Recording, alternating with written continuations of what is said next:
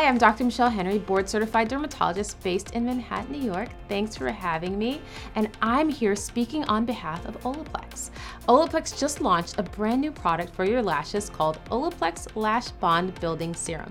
So, what it does is target the top five lash concerns without unwanted side effects. And those concerns are lash length, volume and density, loss and shedding, dry and brittle lashes, and lack of natural curl and lift.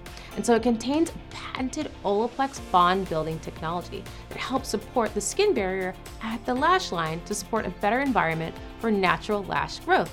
Upon application, it delivers Olaplex peptide complex technology, which is a proprietary peptide blend featuring an Olaplex exclusive peptide with red clover flower extract that supports the natural lash growth cycle and maintains an optimal environment to support lash retention for the look of longer, thicker, stronger, and fuller lashes.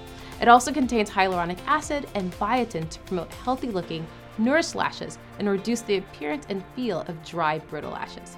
You can get it online at olaplex.com and sephora.com for $68.